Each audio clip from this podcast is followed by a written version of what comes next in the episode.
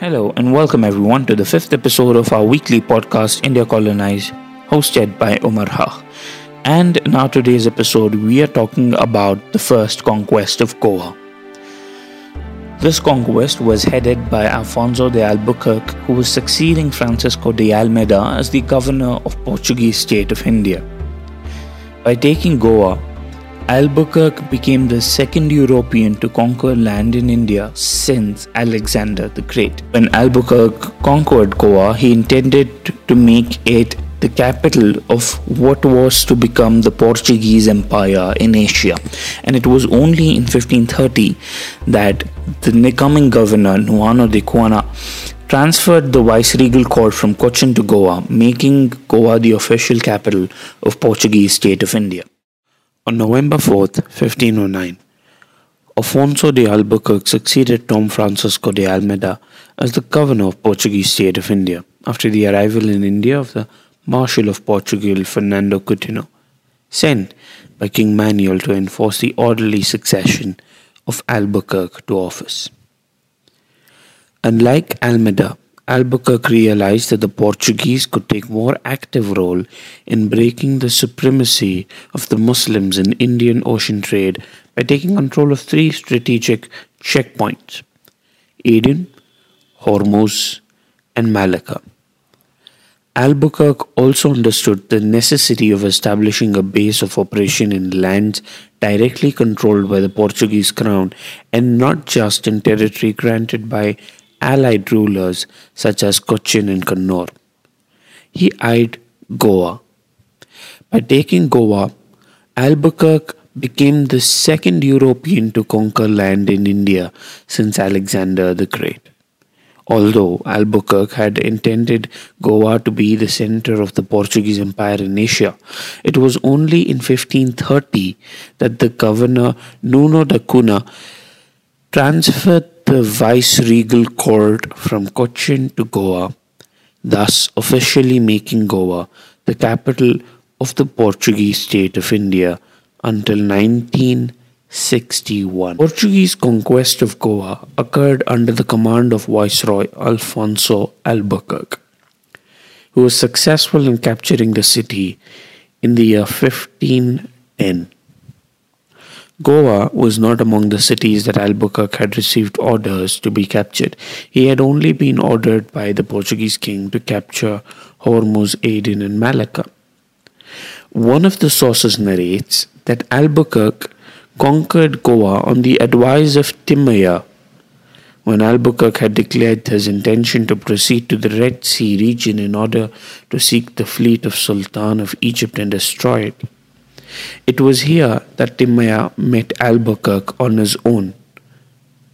In Mirjan, one of the parts of North Canara, Timaya advised Albuquerque to attack Goa instead of sailing Egypt.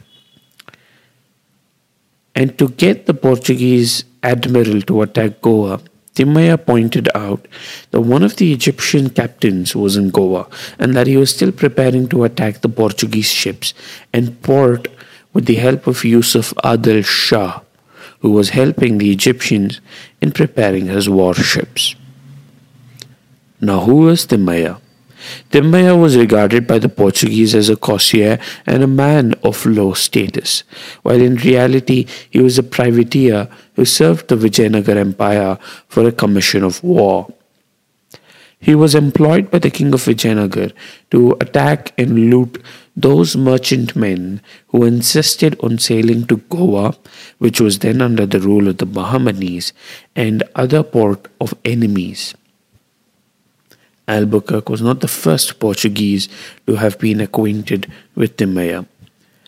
The Francisco de Almeida showed very great relationship with the privateer. Both of them had entered into a commercial agreement and transactions along valuable information about their common enemy. But why did Timaya ask the Portuguese to attack an Indian ruler? Timaya had good reasons to advise Albuquerque to conquer Goa. The Emperor of Vijayanagar had an eye for the territory since he had lost it to the Bahamanis in 1472. Attempts had been made by the emperor to recover this piece of strategic land, but all in vain. As a matter of fact, Timaya had imperial instructions to weaken Goa by depriving it of its commerce. It is believed that Timaya belonged to Goa himself and that many of the Hindu local leaders and heads had written to him requesting him to attack and liberate them from the Bahmani rule in the region. He himself made attempts to capture and loot the port on its own but failed to do so. It must have then occurred to him that he could have made use of the Portuguese, who were by then known for their naval might. He believed that once the Portuguese were done helping him in the conquest of Goa, he would take a position of the Governor General of Goa and that he would be at the most obligated to pay the Portuguese an annual tribute. By that was not what was running in the mind of Albuquerque.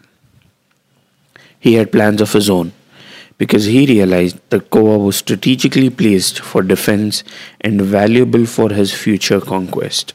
But did Albuquerque take Goa on the advice of Timaya? The sources point otherwise. It seems like the Portuguese were already planning to capture Goa way before Timaya suggested the act. Evidence suggests that the Portuguese king in Albuquerque had conceived this idea in 1510.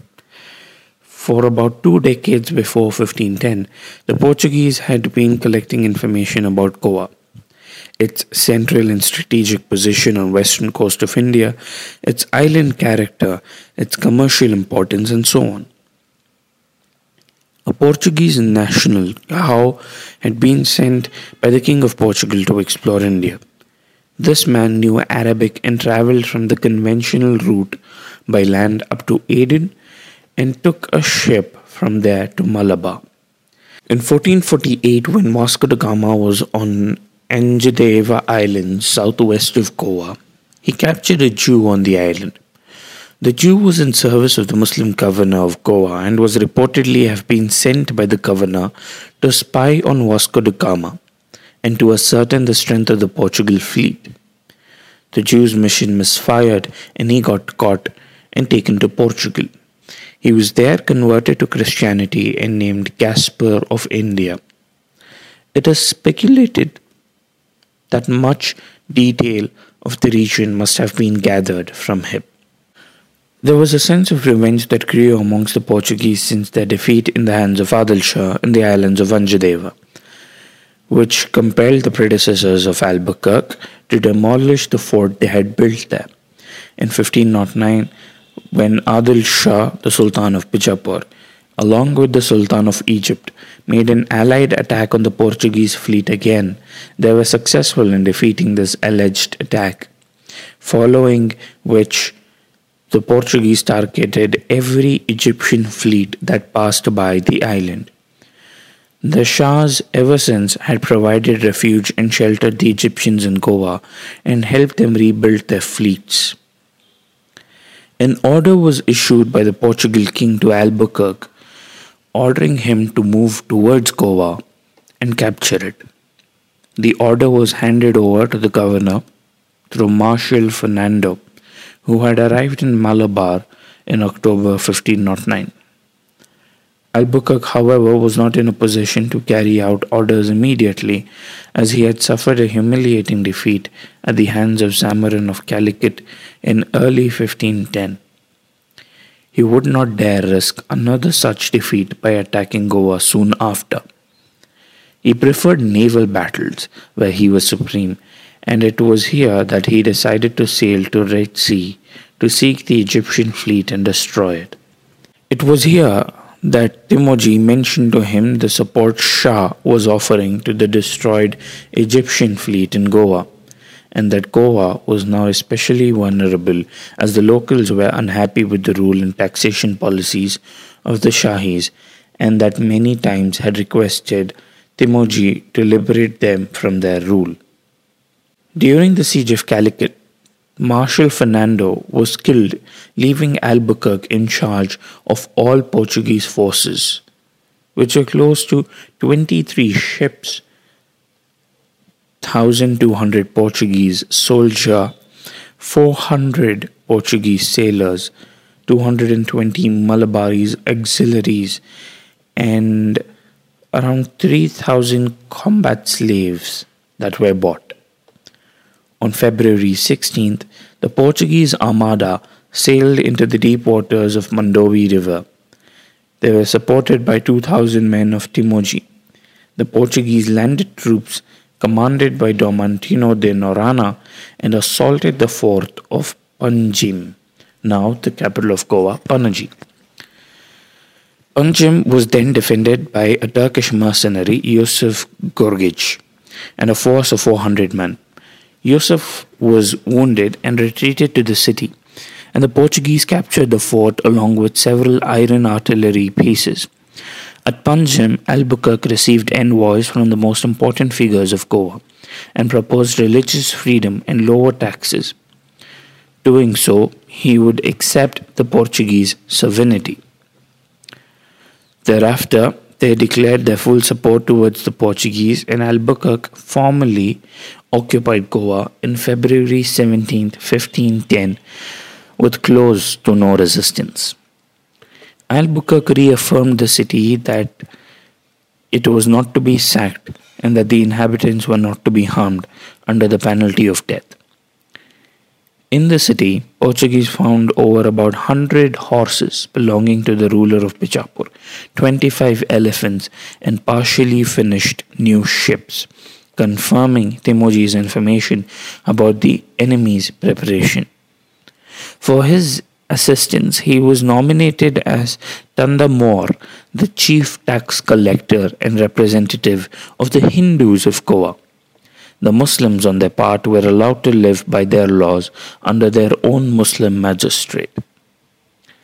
Expecting retaliation from the Sultan of Bijapur, Albuquerque began organizing the city's defenses. The city's walls were repaired, the moat was expanded and filled with water, and storehouses for weapons and supplies were built. The ships were to be finished and pressed into Portuguese service, and the five fording points into the islands were defended by Portuguese and Malabarese troops, supported by several artillery pieces. At the same time, Albuquerque sent Fray Luis de Salvador ahead of the embassy to the court of the neighboring Hindu Vijayanagar Empire, hoping to secure an alliance against Bijapur. Unbeknownst to Albuquerque, the Adil Shahs had just agreed on a truce with the Vijayanagar Empire and could divert many more troops into recapturing the city than expected.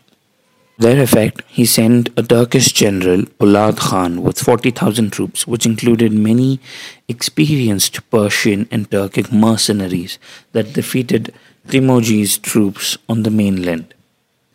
Ismail Adil Shah then sent his royal tent by the Benastarim fort, waiting for the monsoon to trap the Portuguese before giving Pulad Khan the order to assault the island. Albuquerque was informed of this plan through a Portuguese renegade, João Machado, who was now a prestigious captain in Adil Shah's service, though he remained a Christian. He was sent to convince his fellow countrymen to surrender or to flee. Trusting the strength of his defensive position, Albuquerque rejected Machado's proposition.